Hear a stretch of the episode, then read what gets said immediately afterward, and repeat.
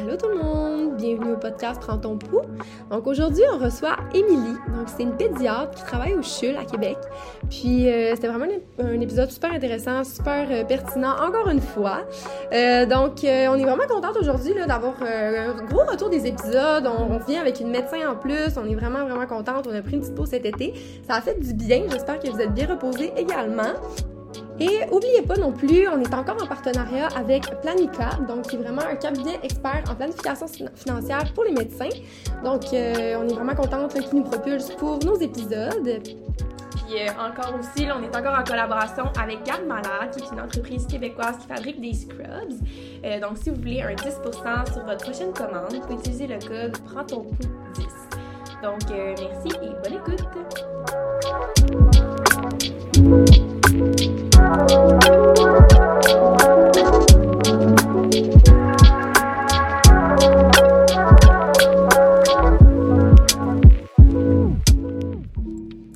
Émilie. Bonjour. Bienvenue sur Prends ton pouls. Est-ce que ça va bien? Oui, ça va bien. Bon, très contente de t'avoir euh, sur le podcast aujourd'hui. Euh, fait que là, pour commencer, là, on pose cette question-là tout le temps. Parle-nous un peu de toi, ton parcours professionnel, scolaire. Parfait. Ben moi, j'ai, euh, si je parle du cégep, j'ai fait mon cégep en sciences nat. Ensuite, j'ai fait ma médecine à l'université de Sherbrooke. Je suis originaire de Sherbrooke, donc j'ai pu rester chez mes parents. euh, puis euh, après ma médecine, ben, j'ai fait ma résidence en pédiatrie à l'université de Sherbrooke. C'est quatre ans, la résidence de pédiatrie générale. Euh, puis j'ai fait une formation complémentaire de deux ans à Vancouver, au BC Children's Hospital, euh, où j'ai vraiment plus axé ma pratique sur la pédiatrie sociale. J'ai fait beaucoup de recherches aussi en prévention des blessures, qui est la première cause de mortalité chez les enfants. Euh, puis j'ai fait une maîtrise en santé publique aussi, avec comme objectif de focuser sur la santé des enfants autochtones. Wow. Fait que voilà mon parcours et je suis revenue comme pédiatre générale, clinicienne chercheur euh, au CHUL, au Centre Mère Enfant, ici à Québec. Wow, ça fait beaucoup de choses. C'est comme varié, c'est super intéressant. euh, Est-ce que tu étais intéressée à la pédiatrie dès ton entrée en médecine ou ça s'est comme développé avec le temps? C'est ça. Fait que moi, dans le fond, euh, j'ai toujours été en contact avec, avec les enfants.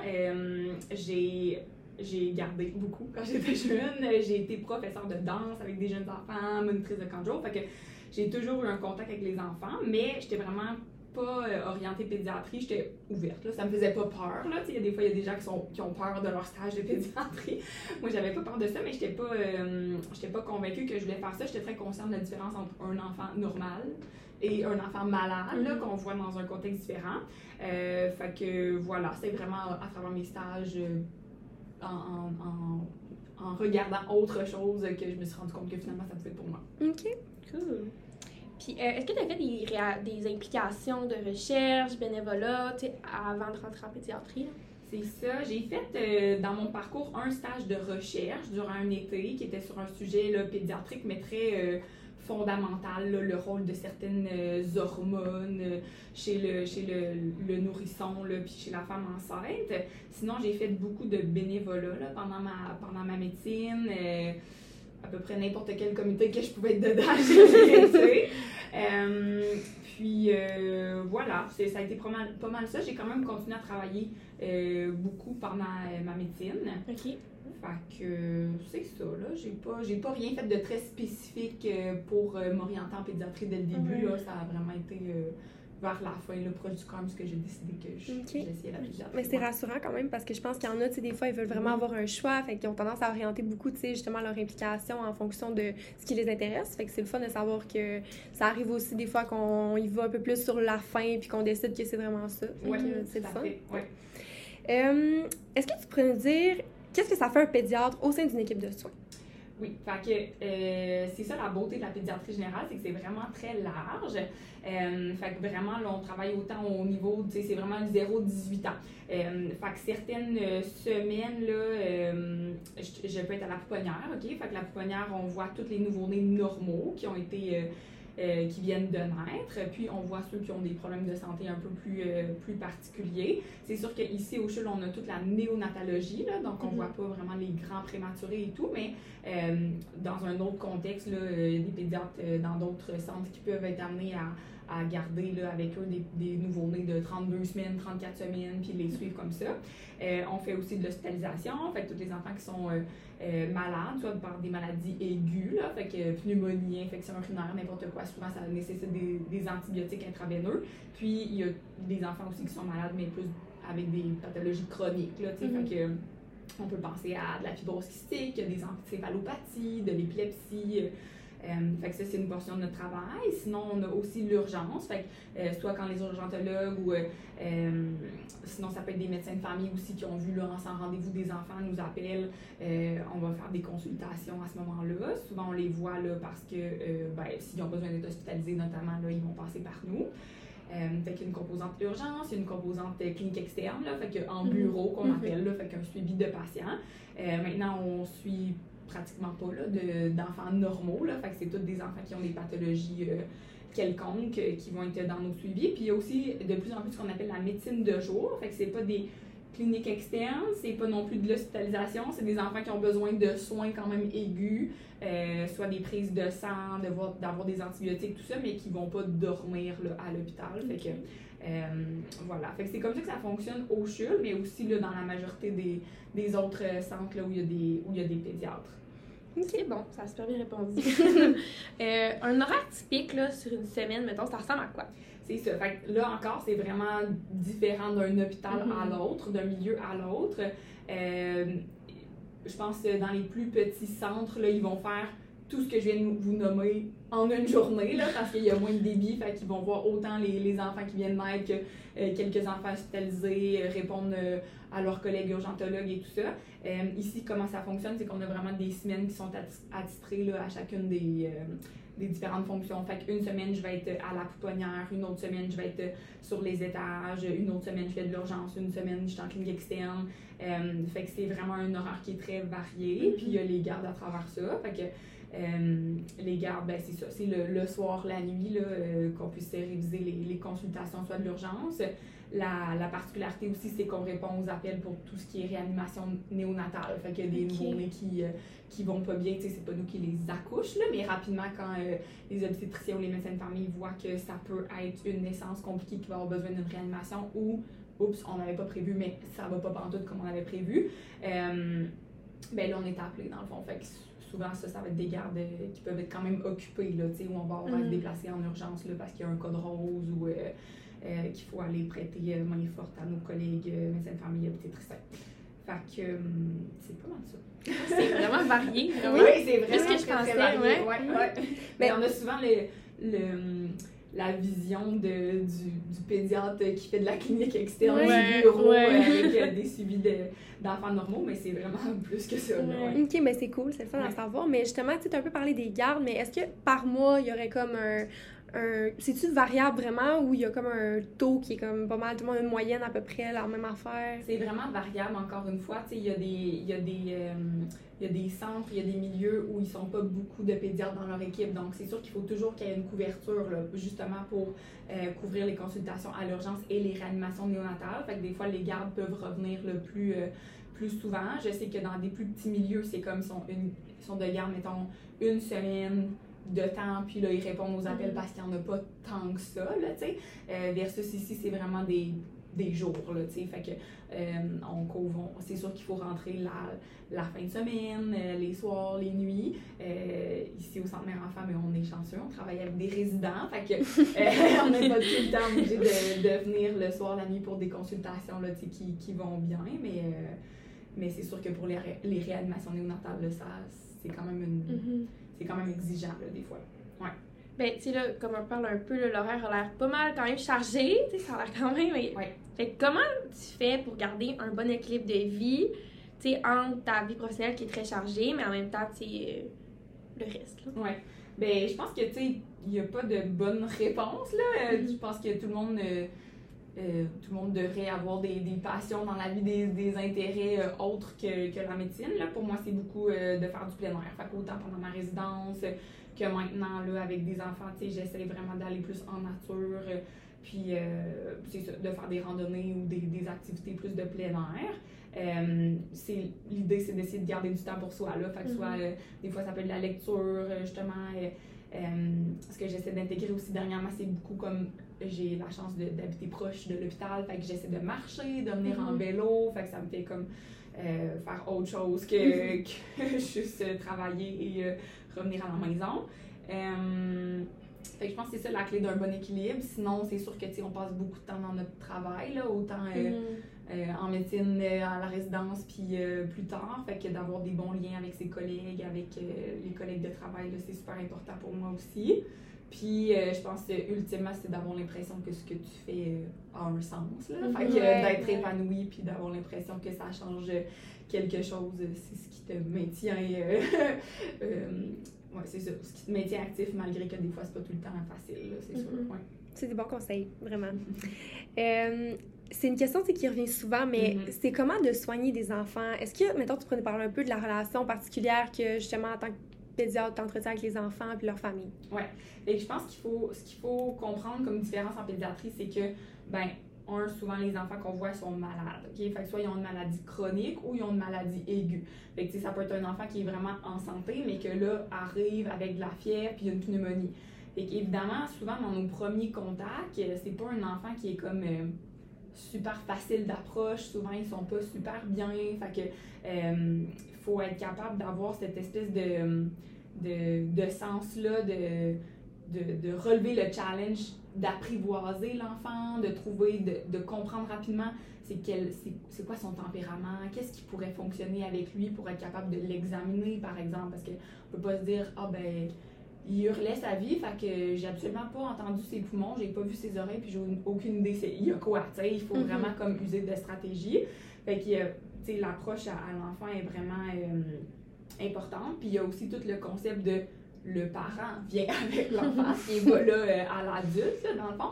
Fait que, c'est souvent une, une, dynamique là, à trois. Il y a nous, il y a l'enfant, puis il y a le parent. Puis cette dynamique-là, ben, elle change selon que l'enfant, c'est un nouveau-né. Puis que, on interagit principalement avec le parent versus c'est un ado. Puis là, le parent, mais on lui demande de sortir pour rencontrer l'ado seul. Fait que, euh, je pense que je pense que tous les pédiatres, dans le fond, euh, aiment beaucoup cette espèce de, de lien thérapeutique-là, puis cette espèce de dynamique-là avec, euh, avec les patients qui est franchement euh, différent, puis un challenge par rapport à quand on fait de l'adulte. Mm-hmm. Il y a tout, il y a tout le, la, le côté positif, dans le fond, puis inspirant de se dire, ben c'est des enfants, fait que on veut soit qu'ils atteignent leur plein potentiel, même si ont une maladie chronique, qu'ils aient la meilleure vie possible, même si des fois ils peuvent avoir une espérance de vie qui est diminuée.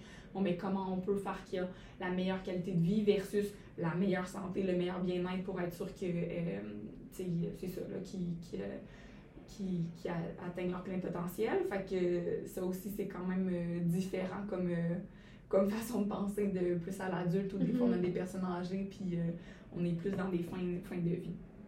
Puis euh, finalement, l'autre chose aussi que je voulais discuter avec vous, c'était comme plus le contexte social, justement. Fait euh, tu sais, euh, probablement que vous entendez parler de ça, mais tous les déterminants sociaux de la santé, à quel mm-hmm. point ça a vraiment comme une importance, je trouve, en pédiatrie, parce que justement, c'est pas juste l'enfant, le patient, mais c'est aussi tout son environnement. Fait à l'école, à la garderie, euh, puis, euh, tu sais, mettons, il, vit dans quel milieu, c'est quoi le contexte économique de ses parents, tout ça, ça va vraiment avoir un impact, puis il faut le considérer, mm-hmm.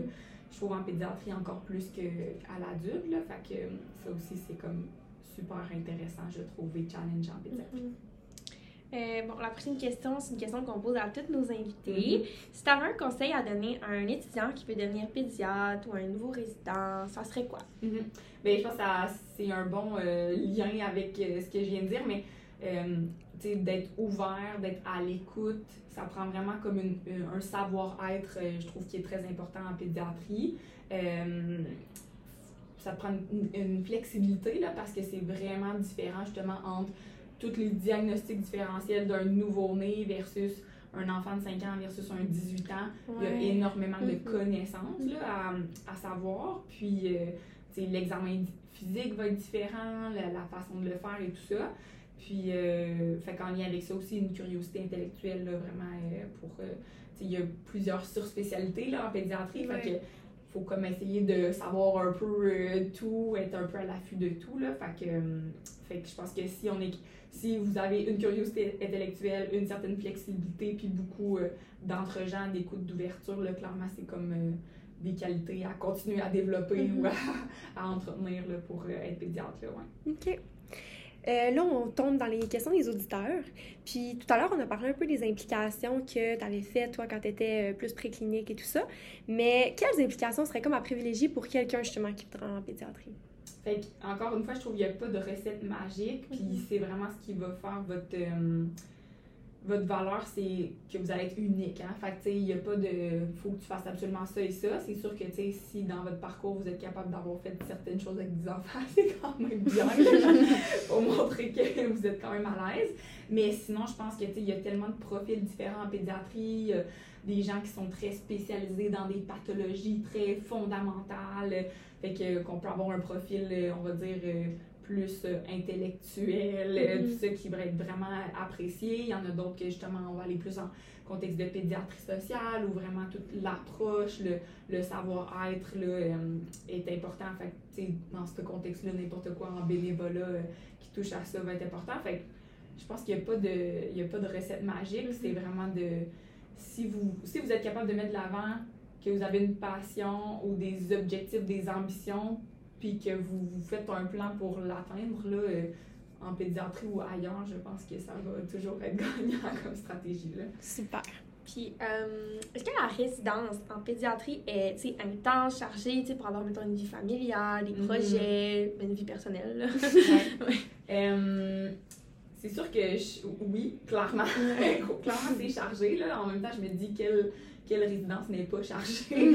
Mais, euh, fait que, mettons, les petites particularités, bon, on commence pas à 6 heures comme en chirurgie, là, on tourne pas les patients si tôt que ça, mais c'est souvent du 8 à 5 minimum, là, fait que c'est des bonnes journées. Il y a beaucoup de gardes, là, tu sais, de, de soir, de nuit, fait que des fois, c'est des, des semaines de nuit ou des fins de semaine de nuit, fait que, ça aussi, c'est quand même une particularité à à penser. Il y a beaucoup de contextes de soins aigus. Fait que être aux soins intensifs, gérer des enfants qui vont pas bien, euh, des nouveaux-nés. Euh, il y a aussi des, annonces de mauvaises nouvelles, des nouveaux diagnostics, des décès. Fait que c'est sûr que c'est challengeant par les horaires, par des fois le, le contexte un peu émotionnel de tout ça.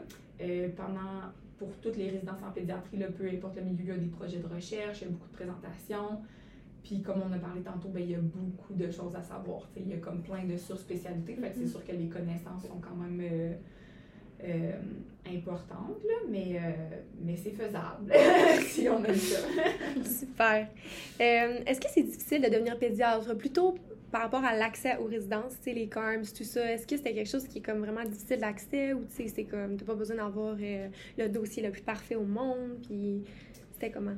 Par, par, rapport pour rentrer au CORM, je pense que c'est quand même une résidence qui est contingentée, mm-hmm. euh, c'est sûr. Euh, après, sûrement que ça dépend d'une année à l'autre, mais ça reste quand même euh, ça reste quand même que souvent plusieurs personnes qui, qui ne matchent pas au CORMS en pédiatrie à chaque année. Fait que ça, c'est une réalité. En même temps, j'ai le goût de dire, ben oui, la, la pédiatrie, c'est c'est super varié et tout ça, mais euh, il y a quand même moyen des fois d'avoir une, une, pratique qui euh, oriente en, vers, euh, vers, les enfants, même si c'est pas en étant pédiatre. Là. Fait que, il y a d'autres spécialités plus chirurgicales, justement, ORL, médecin de famille, en santé publique, où on peut vraiment justement focuser sur les enfants, même si on n'est pas pédiatre. Mm-hmm. Fait que, on peut toujours considérer ça dans nos choix. Puis après ça, quand vient le temps d'avoir un poste en pédiatrie, ben, je pense que c'est quand même. Euh, c'est quand même. Il y a quand même plusieurs postes euh, dans des milieux mm-hmm. vraiment variés, là, autant en centre universitaire qu'en région euh, plus banlieue, éloignée, semi-éloignée. Fait que il y, a, y, a, quand même de l'offre pour tout le monde, je dirais. Mm-hmm. OK. tu sais, dans, ben, dans toute la médecine en général, on y a tout le temps la partie d'annoncer des mauvaises nouvelles. Mm-hmm. Comment c'est d'annoncer des, nouvelles, des, des mauvaises nouvelles à des parents, tu sais, souvent, ils ont leurs enfants, c'est comme qu'est-ce qu'ils ont le plus cher au monde. Fait comment c'est des. Ouais.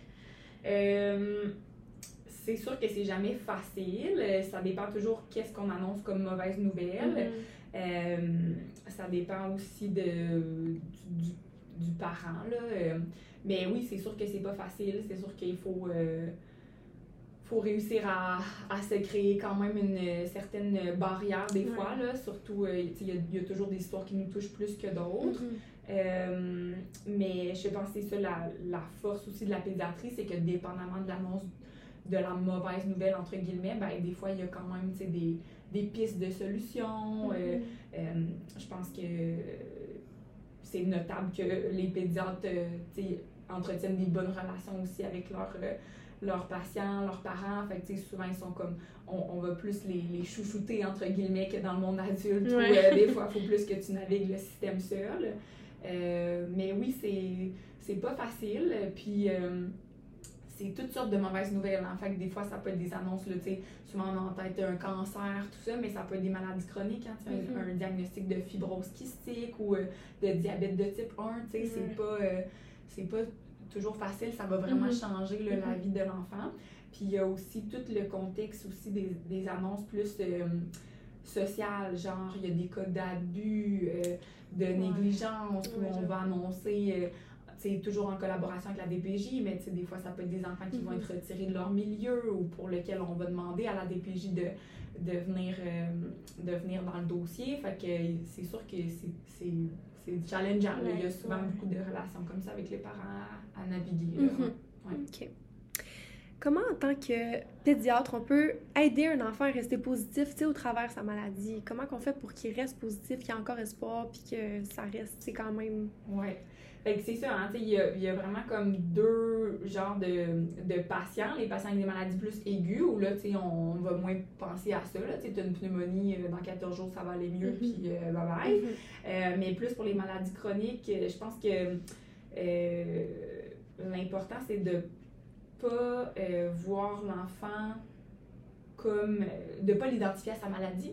Puis c'est mm-hmm. souvent ça qu'on essaie de, de parler aussi avec les mm-hmm. parents, de pas tout le temps euh, parler devant l'enfant de sa maladie ou que euh, pour pas que l'enfant finalement s'identifie que à la maladie chronique qu'il a, fait de le voir dans son ensemble puis de, de, de plus euh, souligner ses qualités, ses bons points. Mm-hmm malgré, malgré le fait qu'il y ait une maladie euh, chronique. Euh, fait que ça, c'est important. Puis c'est ça, la, la, relation thérapeutique, souvent avec les patients qui ont des maladies plus chroniques, c'est ça qui est super valorisant aussi, de, de, les voir grandir puis d'évoluer. C'est vraiment c'est le fun aussi mm-hmm. dans notre travail. Euh, finalement, on a une autre question, c'est dans quel milieu est-ce qu'un pédiatre peut travailler?